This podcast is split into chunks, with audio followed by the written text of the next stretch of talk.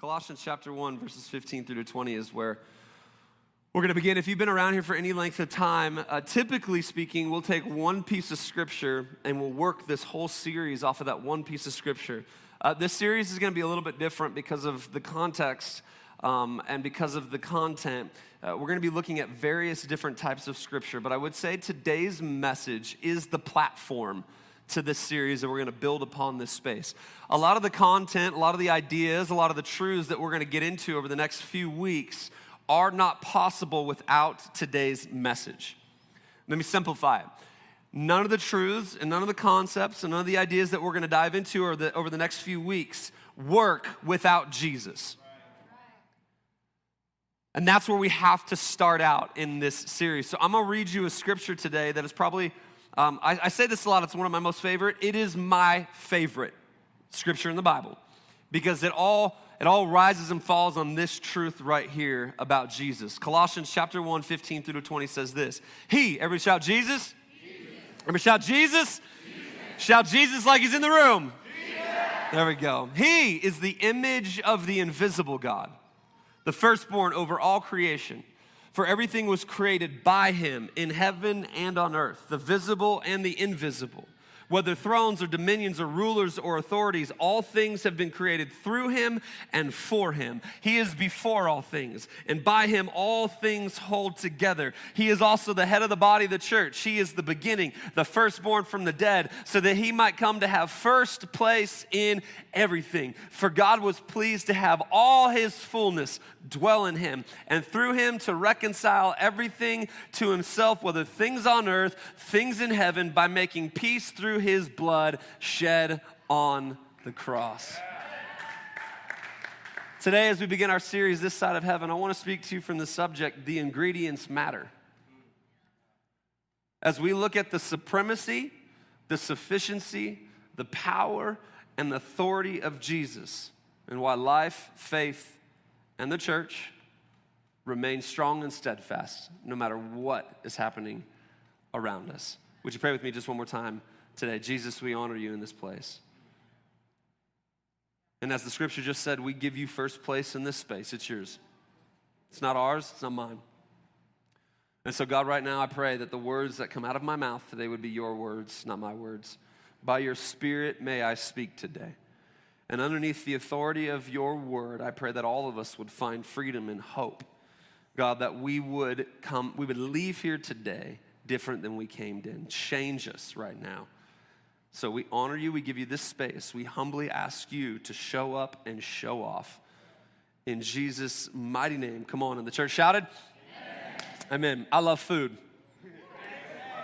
Is there anybody else in church today that loves food? I did like, come on, okay, cool. We found we found the weak spot. Um, I love food, and, and here's the truth. So Erica and I work out. We haven't been for the past month because we've been out and about. But um, traditionally speaking, and normally within our schedule, which I'm so excited to get back to, we work out. And let me tell you why we work out. We work out not for health benefits. I don't care what my body looks like. I'm not working out to, to look a certain way. Here's why I work out I work out to eat. Come on, somebody. Can we just be real in church today? Like all of you who work out said, like, like I just want to be healthy and I just want to look good. Nope, not me. Uh-uh. I work out so I can eat. And I found this secret to be true. The more I work out, the more I can eat. Come on. right? And so I love, like, I love food. Think, like, I love food. I, I'm the guy that if you bring me to a restaurant, I will not order a salad. Right? You know how, like, some of you go to a restaurant to behave, you order a salad, you're like, I'm, I'm gonna get a salad. I'm gonna look at the menu and I'm gonna go, I'm gonna get a steak, I'm gonna get a baked potato, and then I want you to put more steak on top of the potato. Bacon, chives, sour cream, and butter. Come on. Erica's a, a a Yelp snob. And uh, she's, she admits it. So I'm not saying anything wrong. She, she will tell you. Like, if you suggest anything four stars or under, she will look at you like you've lost your salvation. Why? Because we love food. And how many of you agree with me? Those of you who love food in the house today, the ingredients matter. The ingredients matter because good food has good ingredients. What goes into something to make something changes both the sum and the substance of that something. When you go to a restaurant, you expect to pay larger sums of money if the ingredients of a particular dish are greater, cleaner, more lucrative, specialized, sought after, quality, locally sourced is the new thing now. You're like, where did you get that pig? In the backyard. You're like, sweet, here's more money. Where'd you pick that lettuce? In my front garden. And you're just like, ah. But how many of you know it's, it's quality? The ingredients matter. How many of you know you would not want to pay Ruth's Chris prices for McDonald's quality foods? And so, before we get anywhere in this series, we have to set the foundation to which we will build upon. And that is that Jesus is the best ingredients. Jesus is supreme, sufficient. He has all authority, and truth is set by his authority. The ingredients matter. And I want to submit to us today that many of us have tried to build our lives with ingredients that are just not as good. Because the ingredients matter.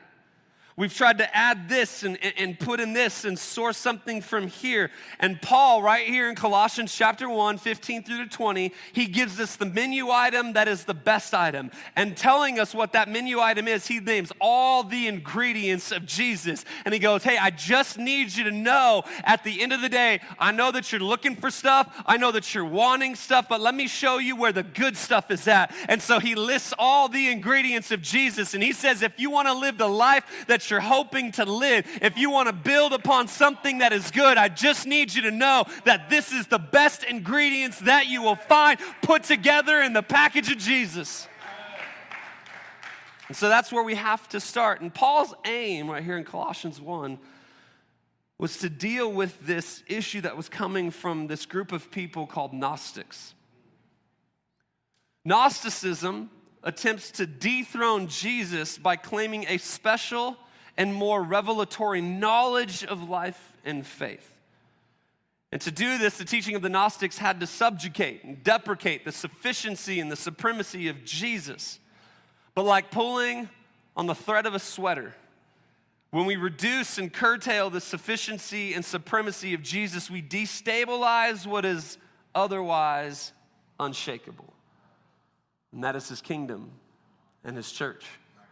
And, and can I just tell you today, as like a little bit of disclaimer, when I talk about church, I'm not talking about the well specifically. I'm not talking about like this walls, stage, erected buildings, anything like that. I'm talking about the church, God's people that He died for. Jesus didn't die on the cross for this building. Come on, somebody. Right? Jesus didn't die on the cross for some little, some little church building in a strip mall. He died for the community of believers that would come together unified underneath his name.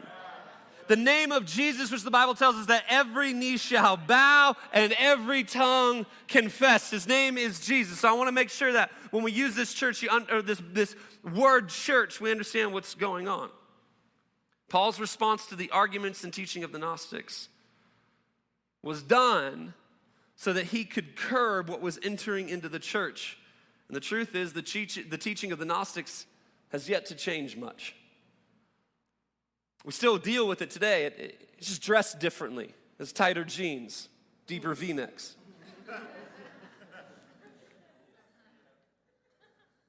Love you online. It uses different pop cultural terms and cultural lingo, but it carries with it the same contempt and same disdain that the Gnostics of centuries past had. There's still all kinds of movements and thoughts and ideologies and opinions and powers trying to minimize and cheapen and discredit Jesus. Been doing it for years, generations, millennia. But let me say this out uh, at the outset. In no way is this message today going to be able to convey the absolute supremacy and truth of, of who God is. I just don't have those type of words.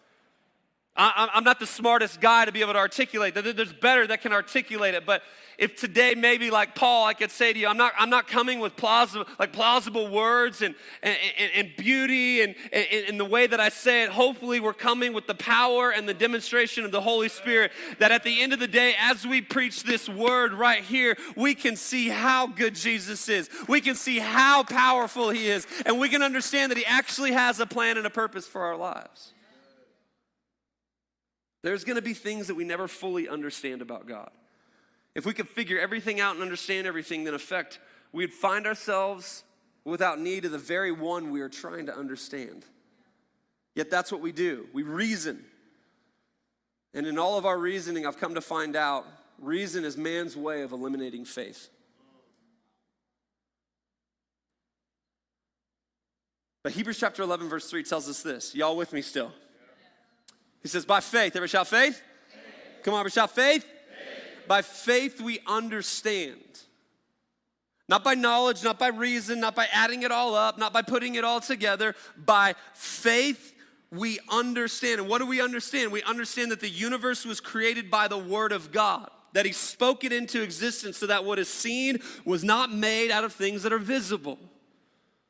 Now, I'm all for education and I'm all for learning, but this is what the Gnostics were doing as Paul was dealing with the Colossians, the Gnostics were trying to say, hey, listen, Paul and the, and the apostles and, and, and the, and the truths that you've built your life on, they're kind of okay. But let us reason with you. Let us show you how all of these other things absolutely produce truth. But the problem is, is that the ingredients are never as good as Jesus. Because any truth outside of Jesus always leads you and I to the ingredients of ourself. And how many of you would realize you've tasted and seen that we're not so good? And so that's what Paul was, was dealing with. So as we look at to God as, as creator and sustainer and develop a, a biblical worldview on, on the issues that we're going to be dealing with in this series, we have to understand that the Bible is not intended to be a scientific textbook that focuses on the how but rather it's a theological narrative written with the expressed purpose of revealing the God of creation. In other words, simply put, this book is about pointing us to God. The emphasis is on God and his relationship with humanity, not on creation itself as well. Galileo said it best when he said, The Holy Ghost intended to teach us how to go to heaven, not how the heavens go. Galileo just a small thinker. Not too smart. And yet we still despair, don't we? At some point or another, I, I, bet you if I were to if I were to poll our church and we said, who has over the past two years been in moments of despair, I think we'd have a pretty large grouping. And yet we still despair. And, and many of us right now would think to ourselves, well, that's not the greatest news. What, what's so good about despair. Well, Charles Spurgeon would write it like this, and I actually don't think despair is the worst news that we could we grab a hold of, and this is why. Watch what he says. Despair is a blessed preparation for faith in Jesus. The end of the creature is the beginning of the creator. Your extremity is God's opportunity. Now that you are helpless and hopeless, God will come to your rescue. Come on, somebody. Anybody thankful for Jesus today? So, what he's saying is that many of us are living trying to save ourselves, but when we quickly realize that we cannot save ourselves, the ingredients of ourself, the ingredients of the world, the ingredients of all of these ideologies and opinions and thought, they are found waning and wanting. I need to point us back to Jesus because it's in Jesus. When I come to the end of myself, oh, I find the beauty and the grandeur of this God. His name is Jesus. Our hope is found in Jesus. So if you're here today and you're not quite sure on the whole Jesus thing, I hope this message is specifically for you. Seeking, searching, doubting, wherever you're at today, welcome home. Welcome to this place. You can kick the tires of faith. You can belong before you believe. I can throw all the cliche answers, but I hope today, if anything, you walk out of here and we've given you the menu and you said, Oh, that sounds good. Come on, have you ever gone back to a restaurant just to get the same dish? Oh, come on, somebody. We come back here every single week. We're crazy enough just to eat the same thing every single week. That's why Jesus would say, Oh, I want to preach this now. That's why Jesus said, I'm the bread of life at the end of the day because when we engage with Him, when we taste and see the goodness that is Jesus, I have no other option but to keep coming back to the very place that feeds me. And so I want to walk through this verse a little bit and just give us some truths that I think are really important for us to understand about Jesus. Here's the first one. Come on, every shout number one.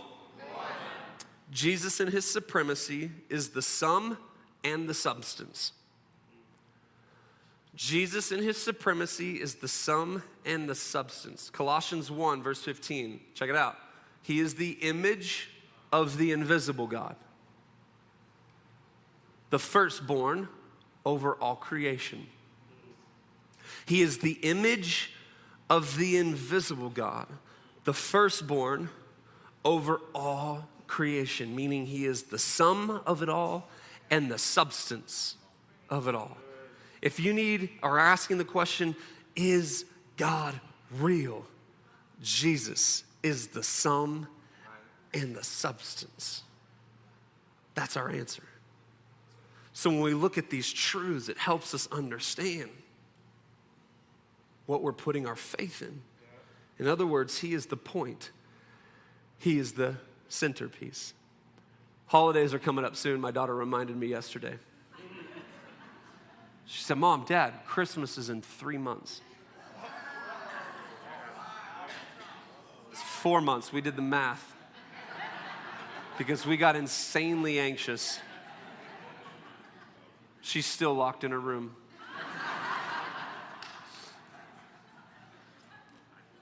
But come on, anybody excited for the? Ho- I love the holiday season. Like, I, I, like I get really excited. We're heading into fall. Kids are going back to school. Oh, can I just tell you, my kids are going back to school.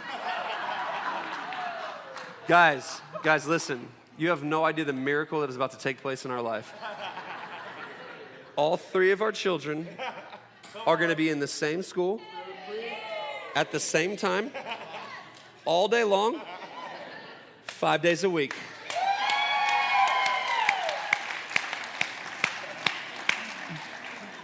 He is faithful.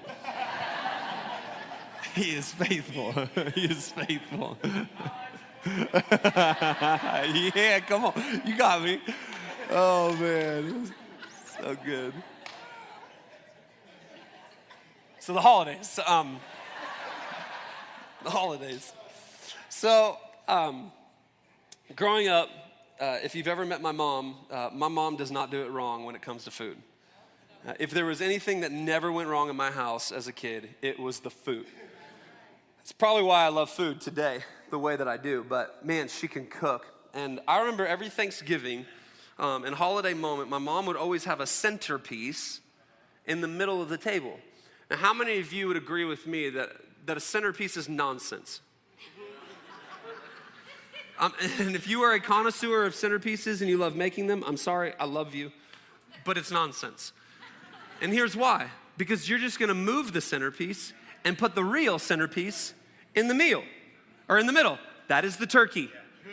That is the, I don't need flowers. I don't need frill. I don't need like plastic, you know, spiral thingies with glitter and little styrofoam beads. I need a turkey to be in the middle of that table. I need prime rib to be in the middle of that table. I need roast to be in the middle of the table. Why? Because that's what you're waiting for. That is the good stuff because nobody wants a table with flowers in the middle and mashed potatoes and yams. You're out here like, what's, what's going on? Here's why I tell you that. The center should always be reserved for the best. And when we remove what is supposed to be at the center, anything and everything else tries to take its place. It creates a vacuum at the end of the day. I don't want tofu at the center of my table.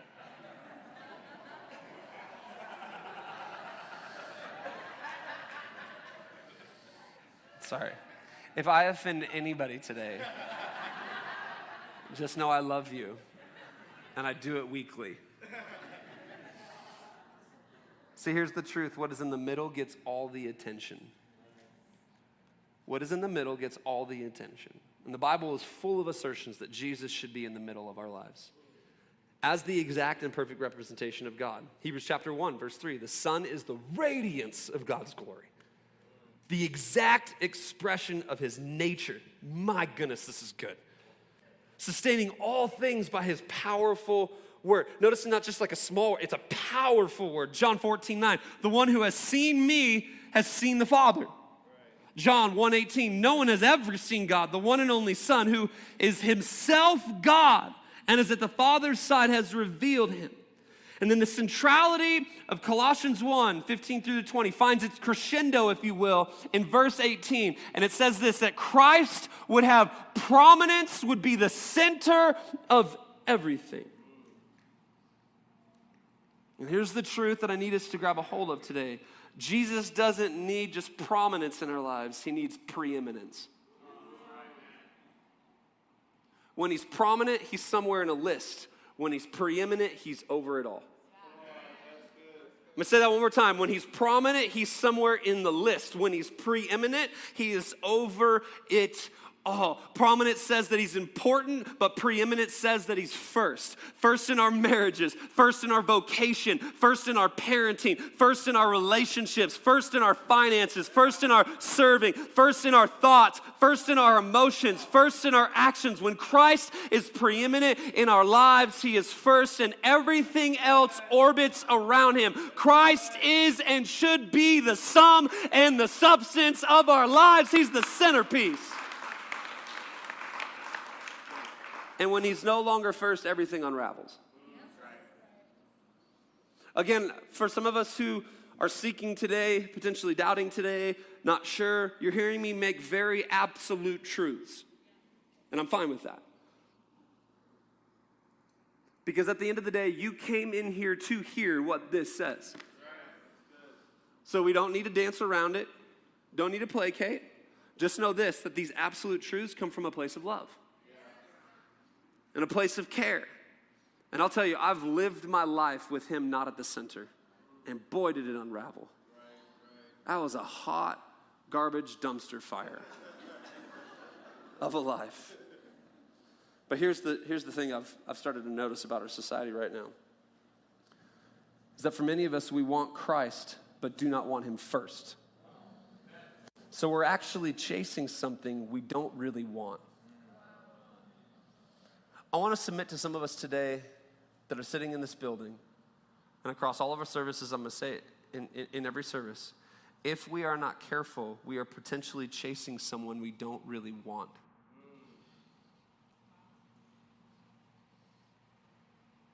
I want pieces of him, but I don't want fully him. Because how many of you know? If you go to an expensive steak restaurant, for those of us who like meat, Just use that, use that as a term right now. But how many of you know that if you go to an expensive restaurant, and I've seen some like, I've seen some expensive steaks purchased before. How many of you know you do not leave it on your plate? You don't bring it home in a box. Because no one microwaves ribeyes. Come on, somebody. You sh- like you like just a full, right? I've been in a steak restaurant. Erica's like, "You're gonna eat that whole thing?" I'm like, "Yes, all of it." And you will have to carry me out of here on a stretcher. I will have meat sweats for days. Right? Because I took it all in. And I'm gonna lead us to this place in this series where hopefully we're getting to the space as a church, and whether you're here for one week or you've been here for 15 weeks, whatever it may be, that we are getting to the space on this on this side of heaven that I want all of Jesus because when I get to heaven, it's gonna be all of Jesus. Everything right now, this side of heaven, is in preparation for that side of it all. And so I want everything that I can possibly have when it comes to Jesus. I want His way, I want His truth, I want His life, I want His power. Come on, somebody, I need Jesus. Man, I gotta hustle.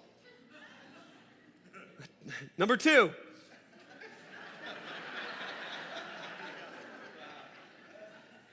Jesus in his sovereignty, in his sovereignty is ordered and intentional. He's ordered and intentional. Colossians 1:16 for everything was created by him. Everything was created by him, created by him, created by him in heaven and on earth. The visible and the invisible, whether thrones or dominions or rulers or authorities, all, every shout all did you know all means all and that's all all means? It's in the Greek. Look it up. All things have been created through him and for him. So, the Bible exposition commentary puts it like this When it comes to creation, Jesus Christ is the primary cause. He planned it. He is the instrumental cause. He produced it. And then I love this He is the final clause. He did it for His own pleasure. Purpose. It's something that's lacking nowadays, isn't it? If, I, if we have teenagers, young adults, college students in here, brand new high school graduates, you're getting ready to go into your freshman year, of college. I don't, I don't know in here if you've been struggling with your purpose. I just need us to understand that at the end of the day, in his sovereignty, Jesus is ordered and intentional. He created you on purpose. We said this a couple weeks ago that who we are is not up for grabs. A few weeks ago, we talked about this idea that many of us are trying to find ourselves. We're looking for ourselves in all the wrong places.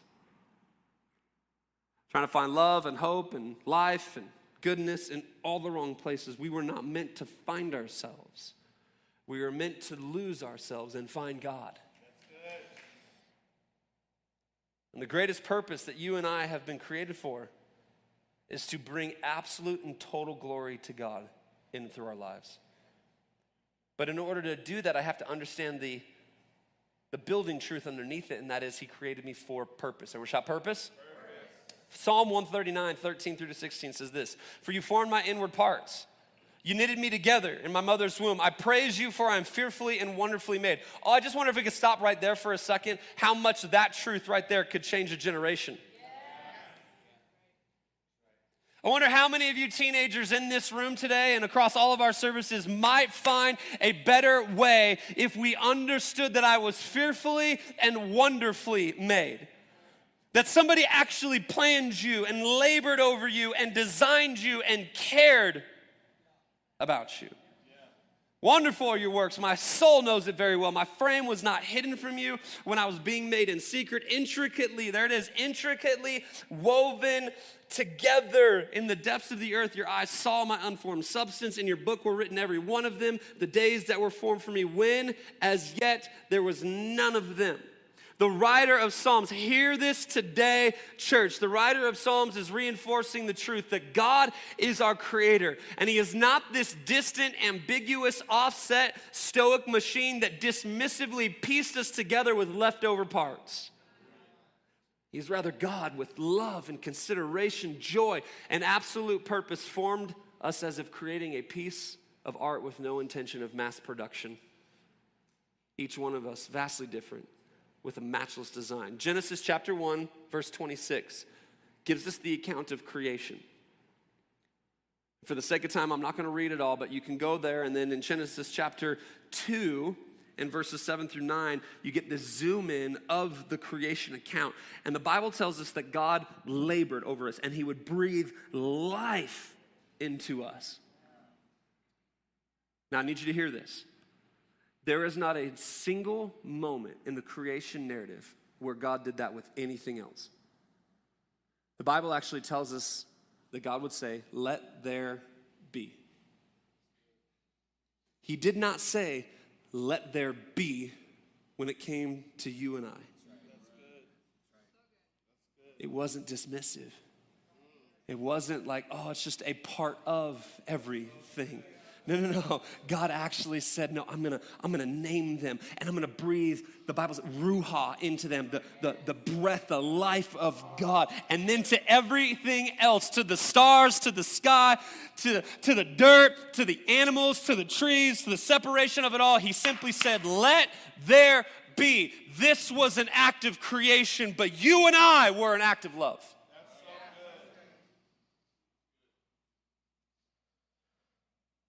So he deliberates and he designs, and he not only creates flesh and blood, sinews and muscle mass, he attaches purpose and reason at the moment of creation.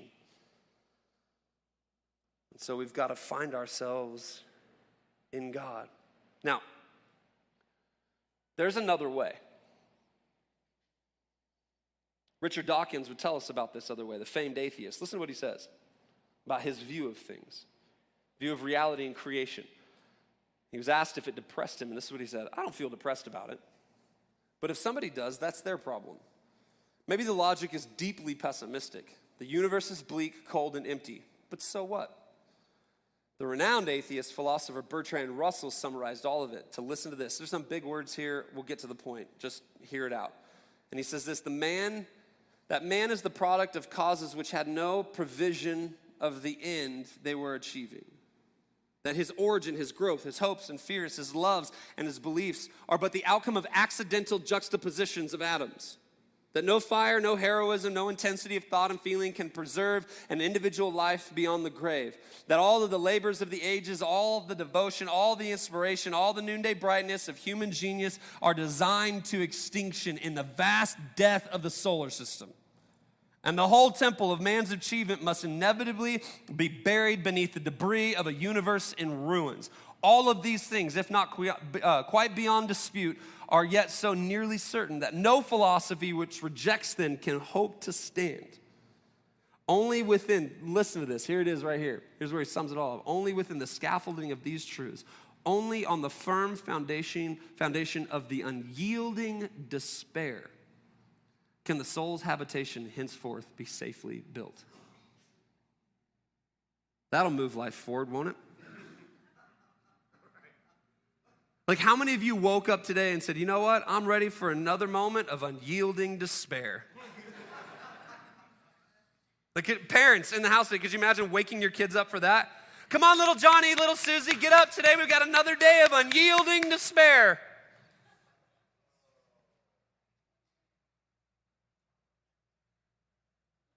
Yet we place it as a foundation. Jesus would tell us there's two places you can build. You can build on sand or you can build on rock.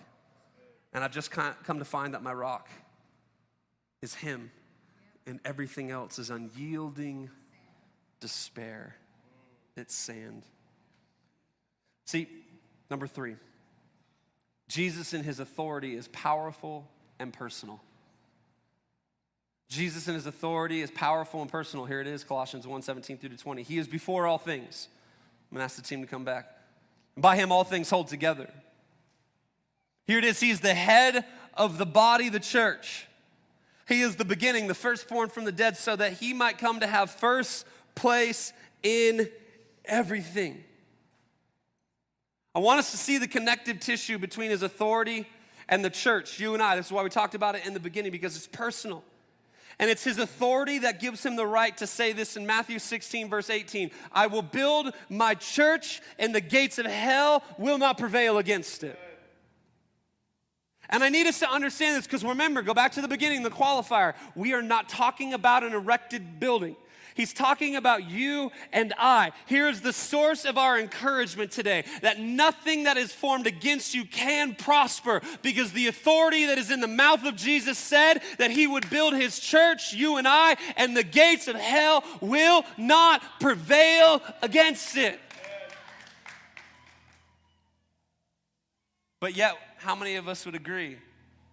The past couple years has tested that.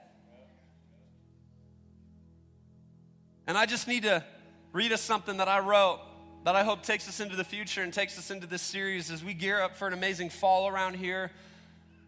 As we get, get gear up for what I believe is going to be an amazing rest of the 2021 and, and moving into 2022. And I know that right now, it's getting dicey again. I can feel the tension. I want to remind us check your source. Sand or rock.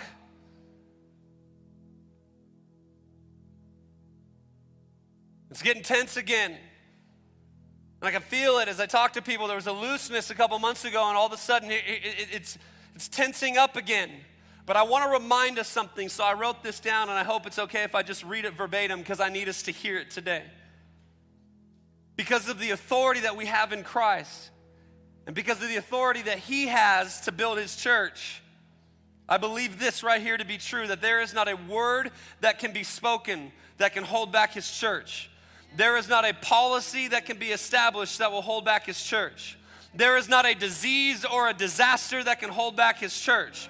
There is not a fad or a faction that can hold back his church. There is not an idol or an ideology that can hold back his church. There is not a greater one in authority. There is not a greater in power. There is only one who holds all things together, puts breath and life into motion, parts seas, heals the blind, resurrects, redirects, and moves across the earth to find one who will worship him. There is only one who it can be said that he is both the first and the last, before all in all things, working through all things, and holding up all things. Come on, his name is Jesus.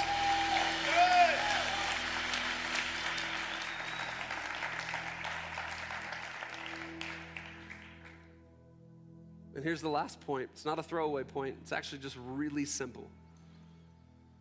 Jesus and his character is good and loving. Colossians 1 19 through 20, for God was pleased to have all his fullness dwell in him, and through him to reconcile everything to himself, whether things on earth, things in heaven, by making peace through his blood shed on the cross.